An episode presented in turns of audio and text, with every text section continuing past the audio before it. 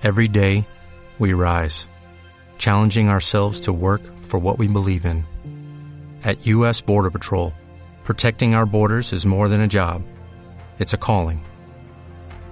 Agents answer the call, working together to keep our country and communities safe.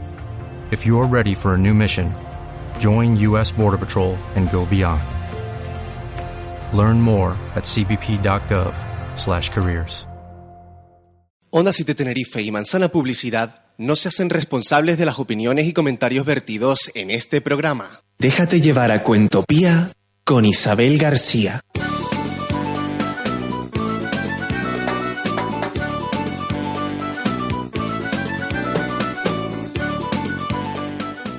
Buenas noches amigos, soy Isabel García y les doy la bienvenida a este viaje sin fronteras que llamamos Cuentopía.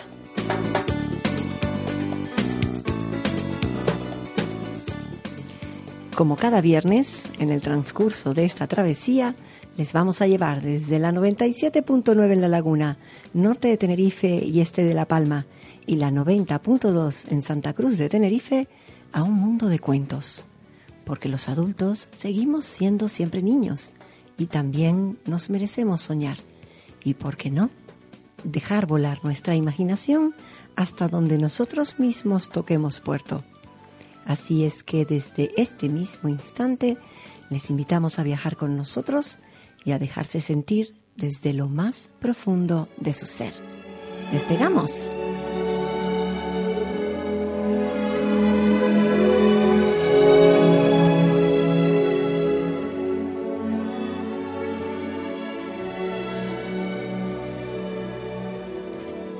Cuentan llegaron cinco viajeros a las puertas del cielo. ¿Quiénes sois? preguntó el guardián. Yo soy la religión, dijo el primero. Yo la juventud, dijo el segundo. Yo soy la comprensión, dijo el tercero. Yo soy la inteligencia, dijo otro. Y el último dijo, Yo soy la sabiduría.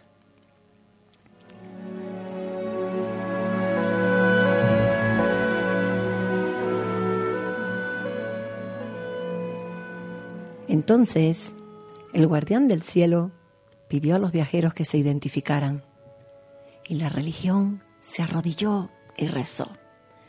La juventud rió y cantó. La comprensión se sentó y escuchó. La inteligencia analizó y opinó. Y por último, la sabiduría contó un cuento.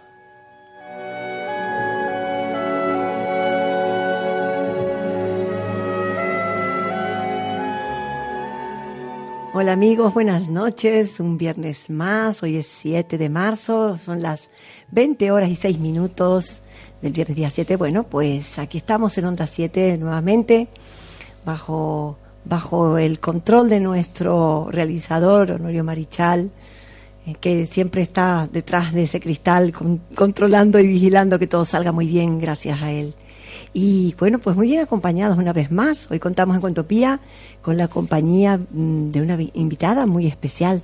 Nos acompaña Elena Castillo, narradora oral, escénica y autora de sus propias versiones que ha participado en multitud de ocasiones en los festivales de Agüimes, en el Festival Internacional de Cuento de los Hilos, en el Festival del Verano de Cuento, en el Sausal, en Madrid, en La Habana, en fin, ella misma dice sí, de sí misma que antes contaba sin cuerpo y que ahora lo enseña. Cuando se puede, no hace frío. Buenas noches, buenas noches, Elena. Muchísimas gracias por, por acompañarnos hoy. Un día tan especial que, por cierto, lo vamos a dedicar, vamos a dedicar el programa a, no a las mujeres trabajadoras, porque yo creo que trabajadoras somos todas, de una manera u otra, ¿verdad? A veces el tópico ese de la mujer trabajadora reduce el abanico y no yo creo que se lo vamos a dedicar a todas, a todas aquellas que nos estén escuchando desde sus hogares, desde su puesto de trabajo, desde sus vehículos, volviendo a casa, en fin, un beso pues muy grande para todas ellas. Estupendo, además yo empecé a contar precisamente para mujeres. Lo sé. En, en, reuniones que no tenían nada de institucional ni de, sino que a una compañera de trabajo, me acuerdo perfectamente, se le ocurrió empezar a, a celebrar esas reuniones y yo que por entonces, vamos, eh, estaba loca por, por soltar un cuento donde fuera porque eran las primeras ocasiones, pues recuerdo esas reuniones con mucho cariño. Las primeras ocasiones que nacen de las de, de la semilla te la ha implantado Mayra Navarra, la cubana Mayra Navarro. Sí. ¿Verdad? Sí, sí, sí, la envenenadora total. Ella ella lo sabe y además nos tenemos mucho cariño. Hace ya tiempo que no que no la veo, pero yo la escuché por primera vez el 14 de enero del 94 aquí en la ermita de San Miguel y venir ahí fue esas cosas tan tontas que dice qué casualidad que pues si yo no y, y fueron una serie de casualidades de ese día las que me llevaron a, a, venir a la ermita de San Miguel porque había visto en el periódico que había una mujer cubana que iba a contar cuentos y claro lo primero que nos pasa, le sigue pasando a mucha gente y yo fui de esas personas también, tú asocias cuentos con Caperucita, con los niños, con... Y vamos, me alegro muchísimo de haber ido a comer aquel día a casa de mi madre porque si no hubiera sido por eso yo no veo en el periódico que en la laguna iba a ver aquello por la noche, así que saqué al perro temprano y esas cosas y a ver, a ver qué es esto. Y salí bueno, yo, yo me acuerdo de esa noche y se me ponen los pelos de punta, ¿eh? Sí. porque estaba sentada en la última fila, a la izquierda. Allí había un mar de cabeza que yo decía, pero como la ermita de San Miguel es chica, pero cuando eso se llena de gente, pues aparte del ambientillo, yo no la podía ver, pero la escuchaba, solo le veía una mano cuando la levantaba. Bueno, salí de allí diciendo, pero esto, esto existe. Una cosa impresionante. ¿Eh? nada que ver con los cuentos infantiles, claro. porque eran cuentos literarios para adultos, y fue que salí de allí encandilada. Encandilada, no la conocí hasta dos años más tarde que volvió a contar a la laguna. Yo le devolví la visita en el año 99 que fui a Cuba, pero me acuerdo de aquello, tuve muy buena suerte porque si en mi primera función como oyente yo no hubiera escuchado a alguien tan, tan bueno, pues a lo mejor no me cambiaba el rumbo, ¿sabes? Pero te tocó, te tocó la fibra, te tocó la bueno, esencia. Bueno, pero nos dejó a todos, nos hizo llorar, nos, nos hizo reír, te ponía el estómago encogido, ¿sabes? Un nudo en la garganta, vamos. Una sesión muy completita. De allí no se salía igual que se entró. Bueno, que, es el poder de la palabra, ¿no? Hay que ver, sí, qué gancho puede tener. Sí, sí, es alucinante. Claro, en aquella época las cosas no eran tan visuales como ahora, ¿no? Que estamos con pegados a una pantalla y con los ojos que no sabemos ya a dónde mirar. Hay una saturación, sobre todo visual, ¿no? Pero auditiva también, pero auditiva no en el buen sentido. A mí me parece sabes que no, no, no estamos en ningún sitio, parece que estamos en todas partes, pero lo veo complicado y, y esa capacidad que puede tener una persona que, que te sientas enfrente y te saca del mundo. Sabes que se te olvida dónde tienes que ir después, qué ibas a hacer mañana, porque mientras estás ahí no, no estás en nada más. Bueno, yo tengo que hacer un inciso y te detengo porque tú tienes esa capacidad también hay días en los que el público tiene talento y la suerte acompaña. Eso te lo digo porque eso se hace entre y nunca se sabe cómo funciona. ¿eh? sí, probablemente se crea se crea un ambiente no especial, pero verdaderamente yo tengo que constatarlo porque eh, me acuerdo cómo me impactaste en Verano de Cuento en el Sausal.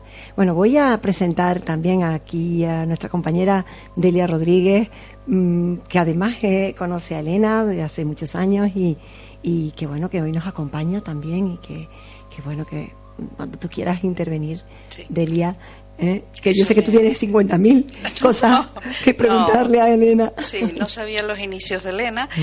pero mm, a medida que iba contando, bueno, mm, yo acabo de estar en Madrid, acabo de ver una gran obra de teatro y, que me ha impactado, pero eso no significa que yo siga actuando. seguro que lo haría fatal. Si tú has seguido y, desde luego eres en esta isla casi un referente. ¿eh? Yo siempre que digo que conozco a Elena Castillo me dice, claro, es amiga mía además, y veo que, la, que eres como un referente de cuentacuentos. Pues bueno, esa es la impresión que yo he sacado, que sea o no, evidentemente había algo dentro de ti que te ha permitido seguir eh, por esta línea y además muchísimos años después. Y... Sí, sí, no, yo soy una una mujer que, bueno, los amantes me duran menos, pero las pasiones y las aficiones, en serio, son de largo recorrido y es verdad, yo me encontré con los cuentos en el año 94 y todavía no los he soltado, o no me han soltado ellos a mí. No, es que esto es, muy en serio esa esa noche a la que después le siguió otra en el Ateneo con Francisco Garzón que fue mi primer maestro cuentero. Y esa noche fue otra mm, otra pasada. Yo fue el 9 de noviembre del 95, o sea, se me quedan fechas, porque claro, la gente lo de las fechas importantes de tu vida son pues claro que hay muchas, afortunadamente, y no siempre las señalas en el calendario, porque después se te, se te pueden difuminar, pero eh, esas son cosas que te, te descubren, mm, pues, asuntos que tú no sabías. O sea, yo hasta que no me senté delante de esa gente a escuchar, no sabía que eso se primero que no, sabía que existiera y después que, que tenga esa capacidad para hacer así contigo. Y tú eso lo decía Soledad Puertolas en un ensayo un libro que se llama La vida oculta que es sobre la literatura el, eh, los cuentos pues dice que un cuento tiene, tiene un poder tal que mientras un cuento dura no existe ni el dolor, ni la enfermedad, ni la muerte. Y te pasa eso aunque el cuento que estés escuchando hable del dolor, de la enfermedad y de la muerte, tú estás en otra cosa. Y vamos, me parece, y claro, con estos dos monstruos así al principio, pues después, yo, yo me acuerdo que en enero del año 96, que trabajaba en el cabildo por entonces y la costumbre mm, pues de los funcionarios, ¿no? Esas cosas mm, rituales sagrados que tomar café por la mañana estaba en el bar del cabildo hojeando el periódico y tomándome un café y sé que era en mes de enero las 8 de la mañana, yo estaba en números rojos como corresponde a un mes de enero propiamente dicho. Ahora nos corresponde a todos. Sí, sí. Y, Durante todo el año. Recuerdo que hojeando el periódico ponía, claro, que allí en La Palma, organizado por el Cabildo, iba a tener un curso de narración oral escénica. Eso que yo había descubierto, que no sabía cómo se llamaba hasta que tuve la suerte de escuchar. Y entonces ese señor, que yo había oído ya en, el Ateneo, iba a dar un curso en La Palma. Oye, estaba como estaba. Bueno, pues si eso yo me enteré a las 8 de la mañana, a las diez y media ya tenía el billete reservado, el sitio donde me iba a quedar a dormir. Ya había llamado al cabildo, ya estaba matriculada y hubiera sido capaz de ir nadando. Y todo con el disponible del banco. Sí, sí, en aquella época hacían esas buenas acciones. Sigue. Sí. Con ah. restricciones. Mm, mm, hay que ver. No, en serio. Y eso, ese viaje a La Palma también, yo, yo eh, cuando de verdad mm, tenemos ganas de hacer algo, oye, qué curioso que, los obstáculos se, se difuminan, desaparecen. Y Saltamos todas las barreras. Ese fue el, segundo paso, o sea, después de, de haberlos oído a estas dos personas, el siguiente paso fue ese viaje a La Palma y ese curso. Claro, pero yo me hubiera conformado con ser oyente toda la vida, yo no aspiraba a contar. ¿Qué te hizo saltar a, contar? Uy, que me quedé tan, tan impactada, tan impactada que mm. dije, ah, pero eso, eso, de eso se dan cursos y se aprende y todo vamos para allá, pero de cabeza. Y porque es un talento que tendrías dormido y que en ese momento pues se despertó. Eh, pues mira, así vamos por la vida, a ver si encontramos las cosas para las que servimos o por lo menos las cosas con las que disfrutar. Yo creo que si hay algo con lo que tú disfrutas, pues tendrás seguramente un mínimo de garantía de poder hacerlo con porque vas vas a hacer es que vas a poner ahí toda toda el alma. Sí, hemos hablado ya muchas veces del amor que, que se proyecta a través de los cuentos y yo pienso que, que sí, evidentemente emana de la persona que, que está ahí detrás, ¿no? Pero es un curro, ¿eh? Es un curro porque no te basta con apasionarte, es que a eso hay que dedicarle horas. Mm. ¿Por qué? Mm. Supongo que es un estudio y luego también tienes que preparar las actuaciones. ¿Siempre tus actuaciones son de cuentos o...? Hasta ahora, bueno, he hecho sobre todo narraciones, sí, mm, sobre todo de contar historias, pero esas esas funciones que se parecen más al cabaret que a los cuentos, porque el contenido es heavy y la vestimenta es ligera. Y, y sobre todo también en los últimos tiempos, porque esto se ha ido alimentando a sí mismo, ¿no? Tú empiezas por una cosa y tú no sabes a dónde te va a llevar. Entonces se van incorporando herramientas y posibilidades y disfrutes y aprendizaje que tú no sabías que. Además lo mejor que ha pasado es que yo he ido a cursos y tú lo sabes cuando iba a Granada o a Málaga a cosas que yo interpreté o intuía que serían una buena herramienta para contar mejor.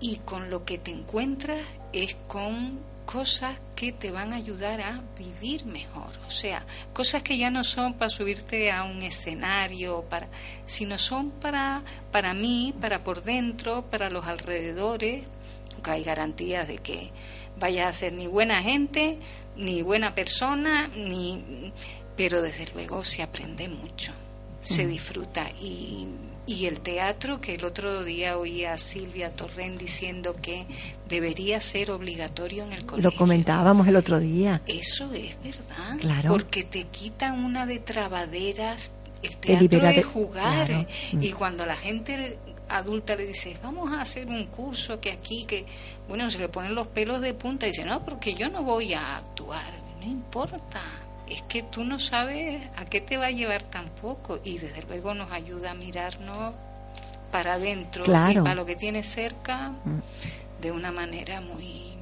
muy especial. ¿eh? Y que el pánico escénico no es solamente de cara a subirte a un escenario, sino en la vida cotidiana, ¿no? O sea, de la manera de, de, desenvolverte siempre con, con la gente. tanto miedo mm. a quitarnos la máscara más mm. que a ponérnosla, es, es una cosa estamos ahí unos al lado de otros y, y no sabes a, a, quién tienes al lado hasta que a lo mejor compartes un juego. Eso tú tampoco sabes qué, qué cantidad de posibilidades da. Y yo desde luego de lo mejor, lo mejor que, que casi que me han dado los cuentos no es que vayas a un sitio y, y te aplaudan o la gente se quede contenta si te sale bien, que también hay grandes cagadas. Los que nos dedicamos a esto hemos tenido, no, no te puede haber salido todo bien siempre. A ver, aquí mm. hay, y ese es el riesgo que corre. Pero desde luego lo mejor yo creo que es la gente que he conocido, los compañeros. Mm. gente que te encuentras entre el público que a veces la gente te dice unas cosas y te, te ¿qué dices? Dios, esto es como si me cayera la lotería, ¿sabes? Eso sí es un... Y los maestros que he tenido. Yo tengo una retaíla de maestros que son impresionantes y que te enseñan cosas que nunca se olvidan, que es lo que distingue a un maestro de, de y que lo sigues recordando siempre.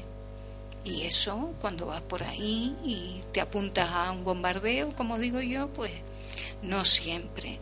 ¿Has tenido la posibilidad de con todos estos maestros, con todos o con algunos, compartir escenarios, contar cuentos conjuntamente con ellos?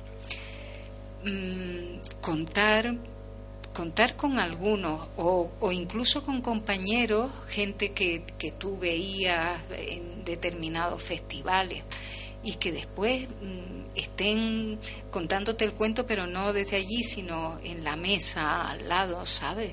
Pero estar cerca de maestros o compartir el escenario con esta cubana, por ejemplo, cuando, cuando fui a La Habana y conté allí en un festival en el que ella organizaba y participaba, pues claro, yo ahí me, me pellizcaba, pero eso me podía pasar si me apuntaban o iba a los hilos, a, los primeros festivales, y me acuerdo de estar, yo qué sé, tú te veías no solo que ibas a contar, que los nervios parecía que te ibas a morir, ¿no? Y que, pero no, eh, sobrevivía siempre, pero qué rato se pasa. Pero después tú veías que en la mesa estaba Marina Mayoral, Ana María Matute, yo, yo solo de, de esas cosas me parecen alucinantes. Y eso yo lo tengo en el cofre del tesoro, ¿sabe? Todavía la memoria, afortunadamente, guardo un montón de momentos como si fueran un privilegio. Es que son un privilegio. Total, Absolutamente. Los, los recuerdos o los momentos que metes en una mochila y que te ayuda a superar los momentos difíciles. Cuando sacas de la mochila esos tesoros Sí, sí, que sí. te ayudan, a, que te impulsan. No, no, a- aparte a de que los cuentos, en serio, al margen de la idea que, que hay, no ya no tan general, ¿no? Porque afortunadamente aquí tenemos ya festivales de cuentos que están consolidados. Desgraciadamente La Laguna, que para mí, digamos, es el, el ayuntamiento y el municipio culpable de que yo conociera los cuentos y nunca se lo agradeceré lo suficiente, pues ahora que va a ser el Festival de Agüimes a final de mes y que precisamente aquella ocasión en la que yo oí a Mayra tenía algo que ver con eso y con la universidad, ¿no? Pues en la laguna ya por estas fechas no hay cuentos, está la noche de los cuentos en otra época, Mm. pero no vienen como extensión del Festival de Agüimes. Mm. Está el Festival de los Hilos, está el Sausal en el verano, verano de cuentos. pero mm, no sé, me perdí de qué Sí, estábamos ahora, hablando. ahora mm, eh, creo que, Sí. que en breve es el, el, el Día del Narrador, ¿verdad? También ahora en el mes de marzo. Entonces estaba el otro día comentando, pues yo no sé quién, si fue Silvia también, sí. que comentaba que no se sabía qué, asociado, hay una qué actividades iniciativa. se organizarían, que estaban pendientes de saber. Pero sí que es verdad que ahora yo creo que eh, en vista mm, lo próximo será lo del verano de cuento, quizá, ¿no? Porque la noche de los cuentos en la laguna es posterior. Mm, Yo creo que es anterior, lo que pasa que eso empezó en abril, después mm, siempre están hasta última hora esperando que les confirmen, ¿sabes? Es un poco...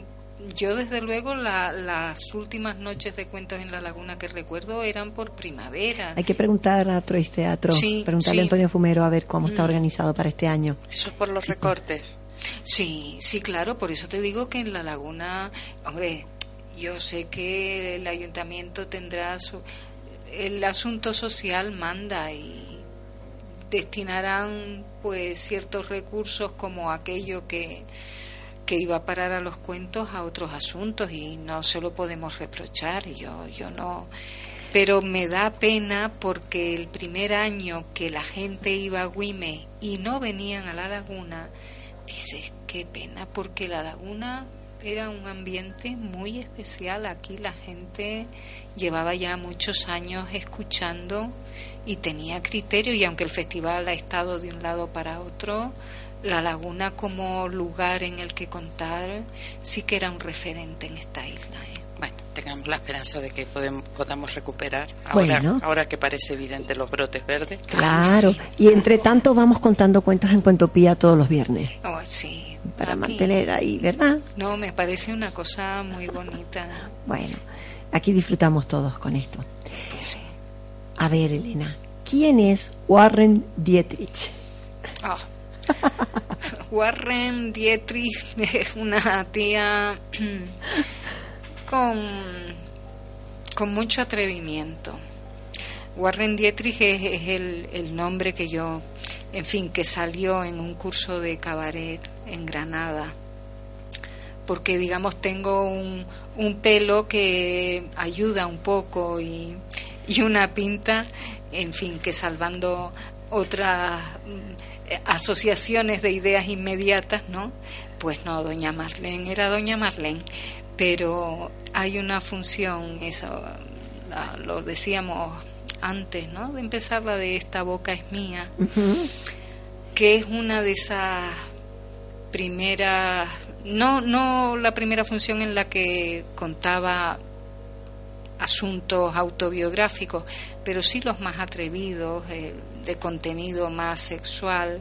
Y claro, la pinta era de cabaretera y con una boa de plumas y, y claro, mm, yo me lo pasé muy bien con esa función.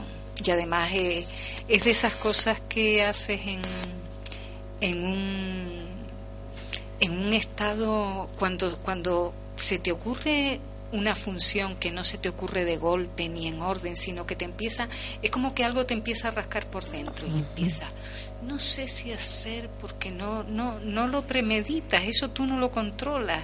Y entonces empiezan a salir esa sarta de episodios tuyos que podían ser chungos en un momento, pero que al final los cuentos es lo que te permite reírte de lo que en otro tiempo te hizo llorar. Eso para mí sí que ha sido el asunto de los cuentos. ¿no? Y Warren Dietrich es, digamos, la, la protagonista de esta boca es mía.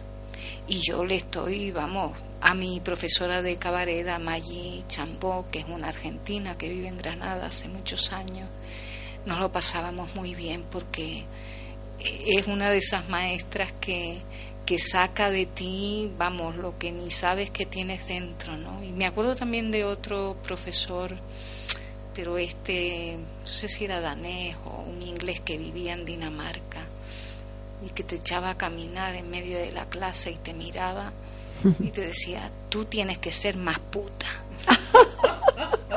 Oye, y se te va quedando, ¿no? Y luego van saliendo los consejos de este, el de la otra, el de tal, y te sale un putón que por lo menos en la manera de moverse impresiona mucho aunque luego en la vida civil las cosas no cambian tanto.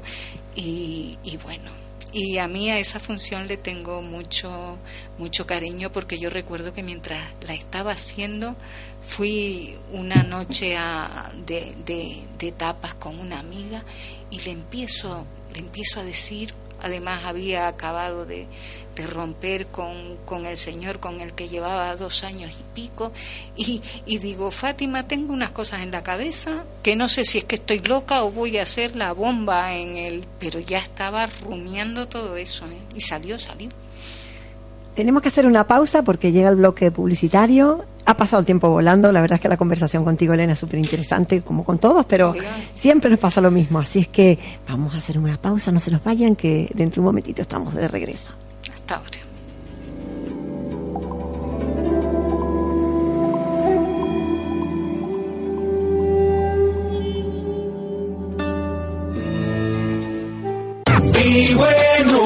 Onda 7. Siete islas. Una sola voz. La gente se mueve.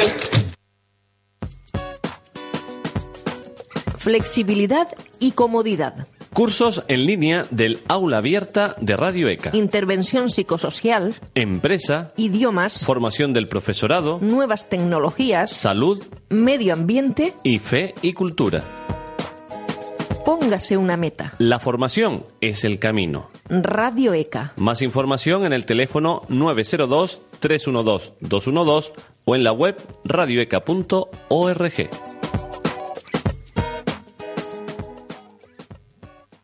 Buscamos la voz de Onda 7 Tenerife. Si crees que tu voz representa nuestros valores, juventud, dinamismo, profesionalidad y corazón, mándanos un correo electrónico a concurso arroba onda 7 tenerife.com con tus datos personales. Tu voz tiene premio. Te obsequiamos con un fin de semana en el Hotel Sol La Palma de la cadena Meliá. Para más información, entra en nuestra web www.onda7tenerife.com. Participa. Participa. Hola, hola, ¿qué tal? Ya estamos preparados. Vuelve Fórmula Motor.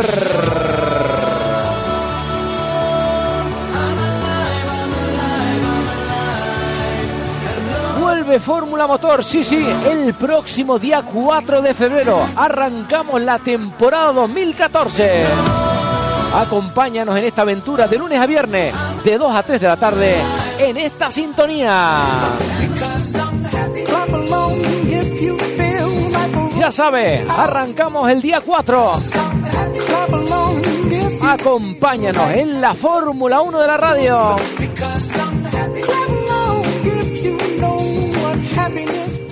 Fórmula Motor. Con identidad propia, cercana, dinámica, profesional y con mucho corazón.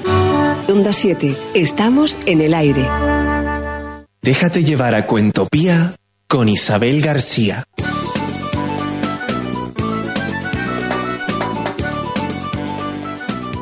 Bueno, pues ya estamos de regreso y estábamos comentando de lo impactante que resulta para, o que ha resultado para Elena ponerse eh, delante de ese público en las escaleras del Sausal en, en el Festival de Verano de Cuento. Sí, sí, porque gente. una, una experiencia. Mm, Los que contamos desde hace años en el Sausal, que empezamos en la otra escalera que estaba más cerca de la iglesia, una escalera en la que podías ir a, a oír cuentos tranquilamente y veías la salida de una boda de la iglesia y el arroz, era ahí tenías todo en uno, ¿no? Pero cambiamos a la otra, a la que hay debajo del ayuntamiento y ahí pues hay el doble de, de capacidad, ¿no? Y entonces ese momento en el que tú sales, te presentan y de repente la gente ya pues deja de aplaudir y espera que tú hables y eh, a mí eso me sigue pareciendo un, un- una pasada, una pasada, un chute. Y por eso yo creo que esto engancha tanto, ¿sabes? Te corres riesgos, te puedes equivocar, puedes no tener el día, eso quién lo te lo va a garantizar que no, pero cuando se da ese ese contacto es, es una cosa tan mágica. Y a mí me yo voy siempre que puedo a escuchar, no a contar, porque eso me gusta, me sigue gustando mucho desde el otro lado. ¿no? Con respecto al público, ¿ha habido mo- algún momento difícil con el público? Más que con el Por público. algún incidente me Sí, refiero. Sí, sí, porque a lo mejor en el Sausal no. El Sausal es un sitio al que la gente va allí, va, pero pasan cosas. ¿Sabes? De repente hay niños que echan a correr o gente. Sí, eh, no sé, la gente se pone a hablar por teléfono. Esto, esto ahora es, es un, un- invento del diablo. Eso. Eh, Kiko Cadaval, que es un cuentero gallego que va a estar en Agüimes a final de mes, tiene, aparte que es un cuentero impresionante y teatrero también. Kiko es famoso porque como a ti te suena un móvil en una función suya, tu vida peligra. y, y yo, que a veces hay quien lo ha visto y le ha parecido que, que es muy desagradable, claro, yo todavía no me he gozado un episodio de esos con él, ¿no? Pero es que hay cosas que te parecen que son que cómo es posible que tengamos que explicar esto pero en cuanto a lo que me decías antes ahora no me pierdo ahí en los cuentos se pasan momentos muy difíciles por muchas cosas porque tú no tengas el día porque hay alguien que habla, porque entre el público, eso es más frecuente en los lugares de noche, cuando los cuentos se pusieron de moda y en cualquier bar había cuentos o monólogos porque había que parecerse a lo que ponían en Canal Plus o porque... Y bueno, y como entre el- la máquina del café, el camarero que atravesaba el espacio y se interponía entre el público y tú, el borrachito de turno que igual estaba inspirado y la gente le reía las gracias a él y a ti te, te, te hacían el boicot entre unos y otros, pues una cosa...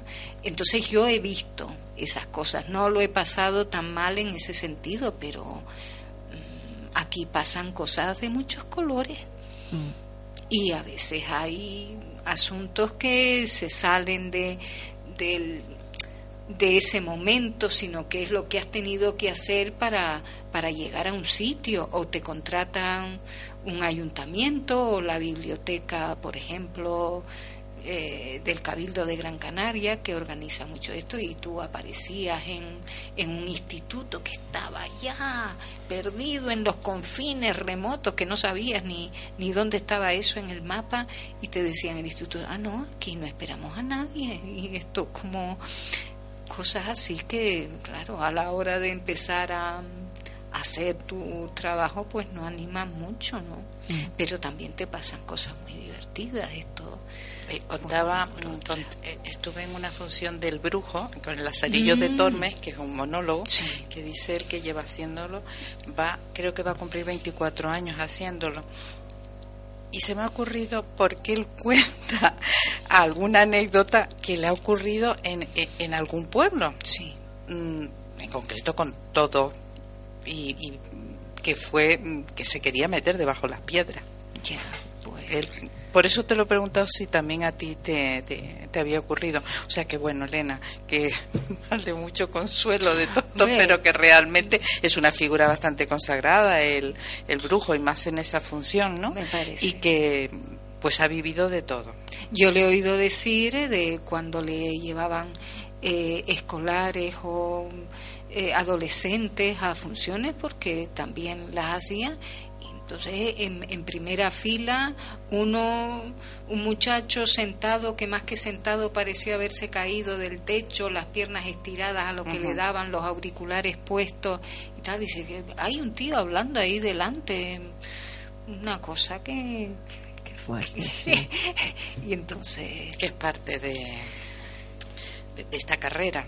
Sí, Sí, no, y desde luego, hombre, el brujo, a mí me hablas de gente que se dedica al teatro en España y mira que hay tanta gente buena haciendo tantas cosas, la pena es que no los puedas conocer a todos y ahora se hace teatro en, en una casa, eso, en Madrid, en la Casa de la Portera, en no sé dónde, pero el brujo me parece un tipo, yo lo vi en esa obra sobre San Francisco de Asís hace ya unos cuantos años, ¿eh? aquí en, en Caja Canarias, y me pareció un, portento. Y tiene una voz que es impresionante, la cara que tiene ese señor y se pone a hablar y te derrites. Sí. Bueno, pues vamos a aprovechar que tú estás diciendo esas palabras para, para ya entrar porque también escuchando a ti nos hemos derretido mucho. Así que te corresponde ahora contarnos el cuento, porque nuestros oyentes estarán esperando ese cuento. que luego continuamos charlando otro ratito, ¿vale? Pues sí. ¿De qué, a ver, cuéntanos, ¿qué cuento es ese que nos traes hoy? Pues es un cuento corto, yo creo que es lo más propio, por lo menos en, longitud, que, sea corto para, para un medio como este, ¿no? Y es un cuento que yo tuve la suerte de encontrar en internet o el cuento me encontró a mí. Lo escribió un señor que se llama Fernando Gilmet, que no tengo el gusto de conocer, y el cuento se llama El mar.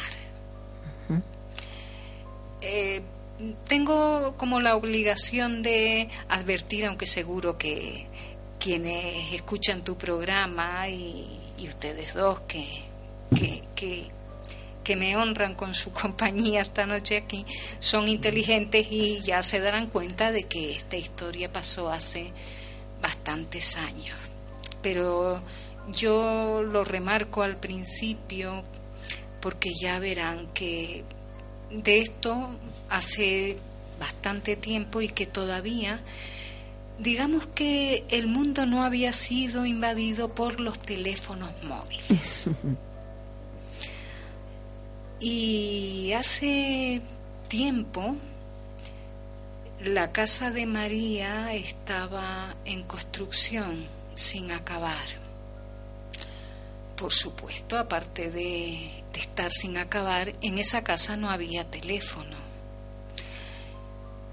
en realidad en el pueblo de María, en todo el pueblo solo había tres aparatos.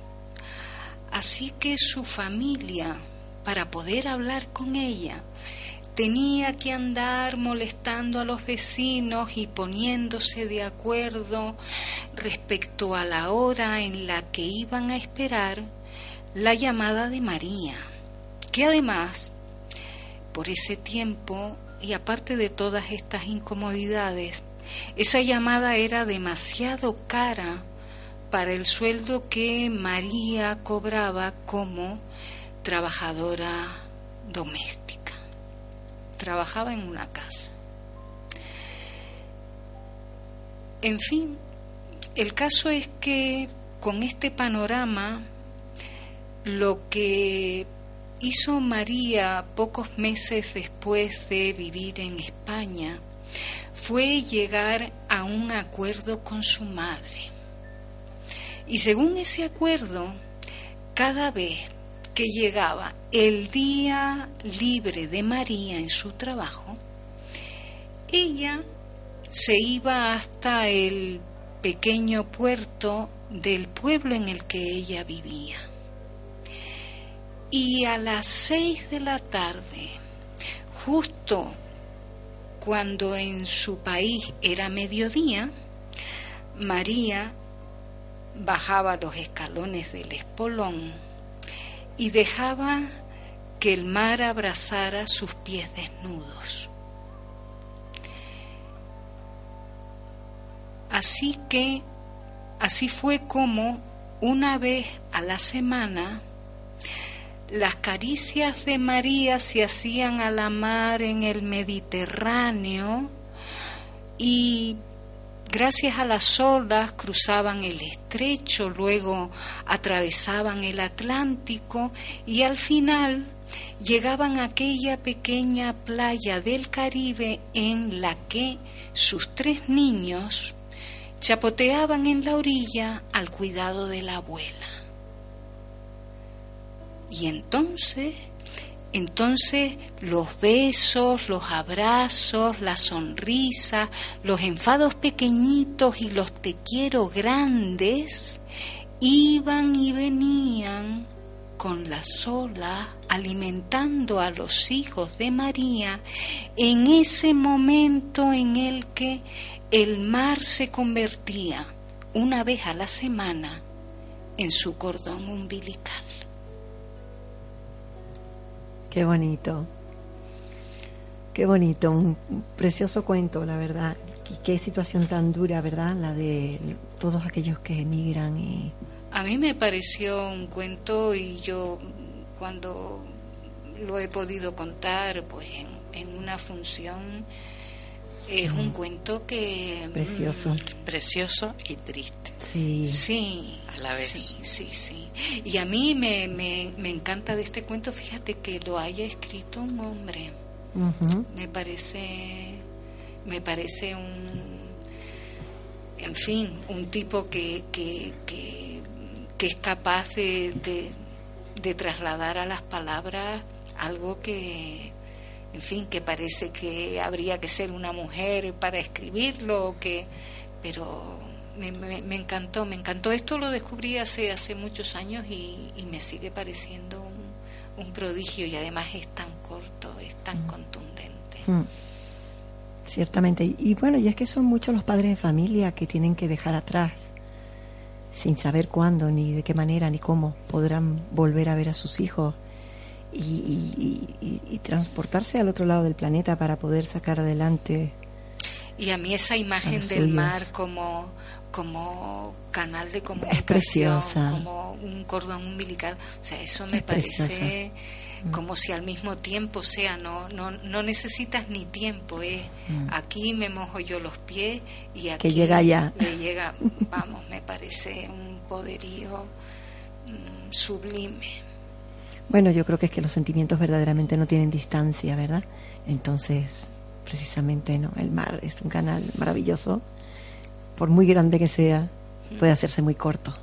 No, pero además este, este, esta historia a mí me habla de, de comunicación, ¿no? Total. La gente, mm, antes también lo hablaba con, con Delia, ¿no? Cuando los micrófonos no estaban abiertos, esta, esta vida que llevamos en donde supuestamente la comunicación es total, instantánea, poderosa y yo yo veo mucha gente que camina por la calle sin ver dónde pone los pies y que comparten una mesa sin mirarse a los ojos y sin saber qué es lo que, no sé ni, ni de qué color tiene los ojos la persona que tienes enfrente que estás hablando.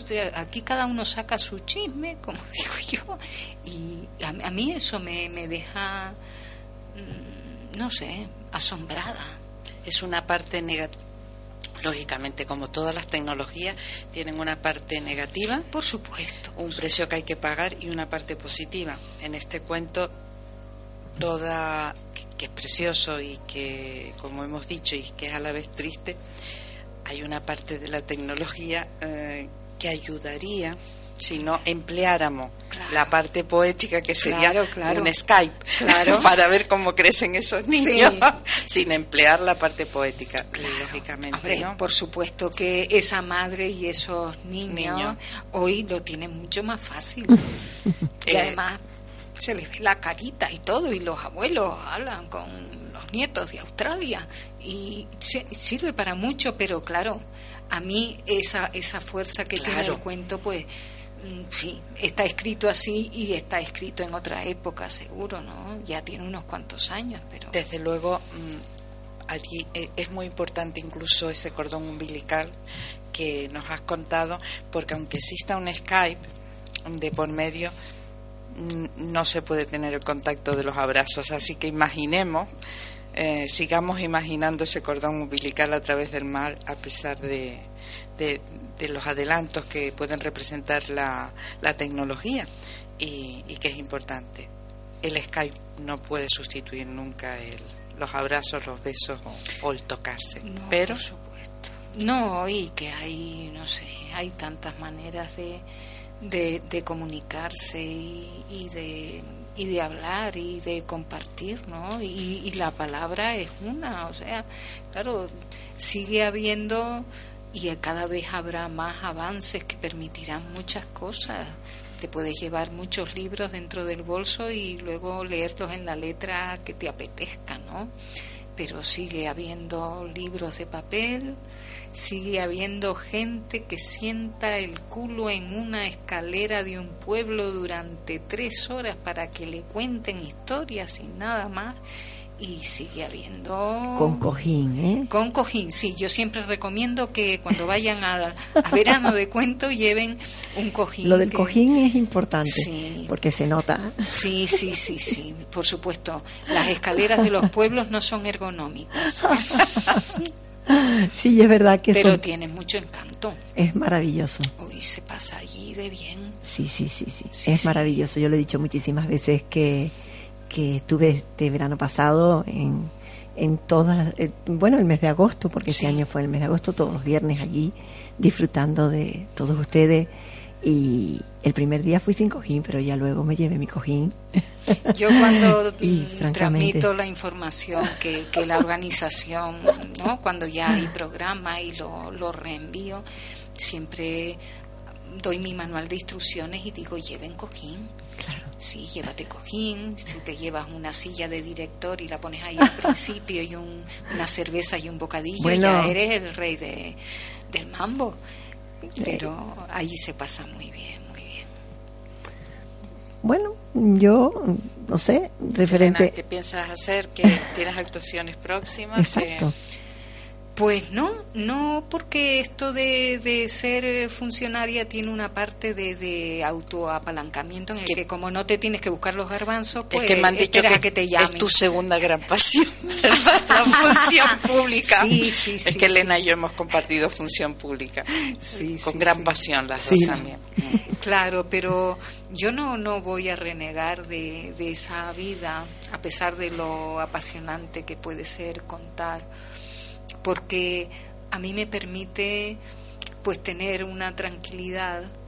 Y entonces cuando vienen las musas y vienen, pues yo me dedico a, eso por las tardes y, y en realidad a veces, en fin, aceptas también las funciones que puedes aceptar, las que te interesan en los sitios y no estás obligado a ir a, a, todas partes, a cualquier sitio, de cualquier manera, porque ya digo, esto a veces es muy ingrato, ¿no? Y, y, tienes que ir a pelearte en medio de una plaza con un castillo hinchable que los chiquillos están brincando al lado y no hay Dios que te escuche.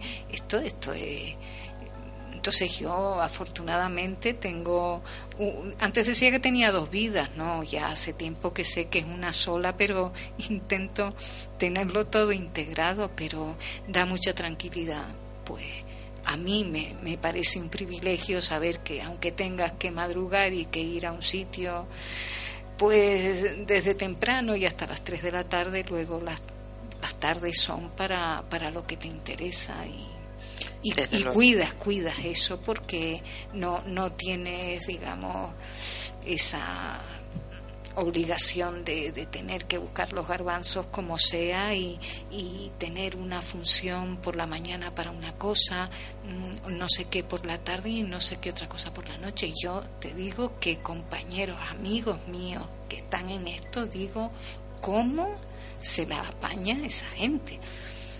Es, apasionante, pero yo no sé si a veces con una sola cosa en la cabeza ya tú te falta te faltan horas para ensayar, te falta, parece que no te da el día, ¿no? Ni, dijo, ¿cómo hacen cuando tienen que, que meterse tres asuntos que no tienen nada que ver? Y, esos cerebros son portentosos. y yo conozco gente de esa. ¿Qué te crees? Existe. Doy fe. y son buenos. O sea que es una pasada. Pero son gente de verdad que de, lo mucho que, que yo le debo a los cuentos, le debo amigos y conocer a una gente maravillosa. Qué bueno, la verdad es que sí. Mm. Que para mí también lo está haciendo, francamente. Bueno, yo quiero aprovechar antes de que se nos acabe el tiempo para informarle a nuestros oyentes que el día 15 de marzo mm, actúa María Nexi, nuestra querida María Nexi Llanes en la librería Agapea a las once y media de la mañana con cuentos para pequeñitos. Y luego, mm, pues se incorpora de nuevo a, la vida profesional nuestra querida Isabel Bolívar, que ha sido madre hace poco. Bueno, ya tiene su mesecito y medio, por lo menos, su, su pequeño Noah y que bueno, que tiene una actuación en, en la cafetería Kilómetro 5 en La Esperanza el día 16 de marzo con los cuentos de luna llena. A ver si coincidimos. Y, bueno, pues por último también hay un certamen de relato hiper breve que bueno, quería comentárselo a los oyentes si les interesa porque el plazo finaliza el 4 de abril y es a partir de los 14 años en adelante. Así que si quieren participar, pues bueno, animarse a escribir que, es muy bonito. La palabra es algo que, que no debemos de dar de lado, porque a través de ella se nos abren muchísimas más puertas, ¿verdad? Tienen poderes. Sí, señor. Pues muchísimas gracias, Elena. Muchísimas gracias por acompañarnos hoy. A ti también, Muchísimas gracias a las dos y a nuestro realizador Honorio al otro lado del cristal. un beso muy grande y un beso muy grande para todos nuestros oyentes eh, que están ahí eh, haciendo que esto sea una realidad también. Pues sí, muchas gracias y me alegro mucho de, gracias haber estado. Hasta pronto. ahora. Un beso, hasta el viernes próximo.